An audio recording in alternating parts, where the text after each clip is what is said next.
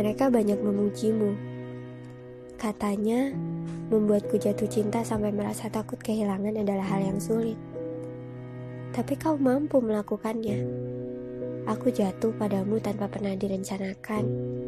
Berkali-kali kehilangan, tapi selalu menunggu untuk kembali pulang. Berkali-kali mencecap luka dan semakin cinta. Kamu satu-satunya tokoh yang kuharap selalu ada pada setiap bagian kisah yang Tuhan tuliskan dalam buku takdirku.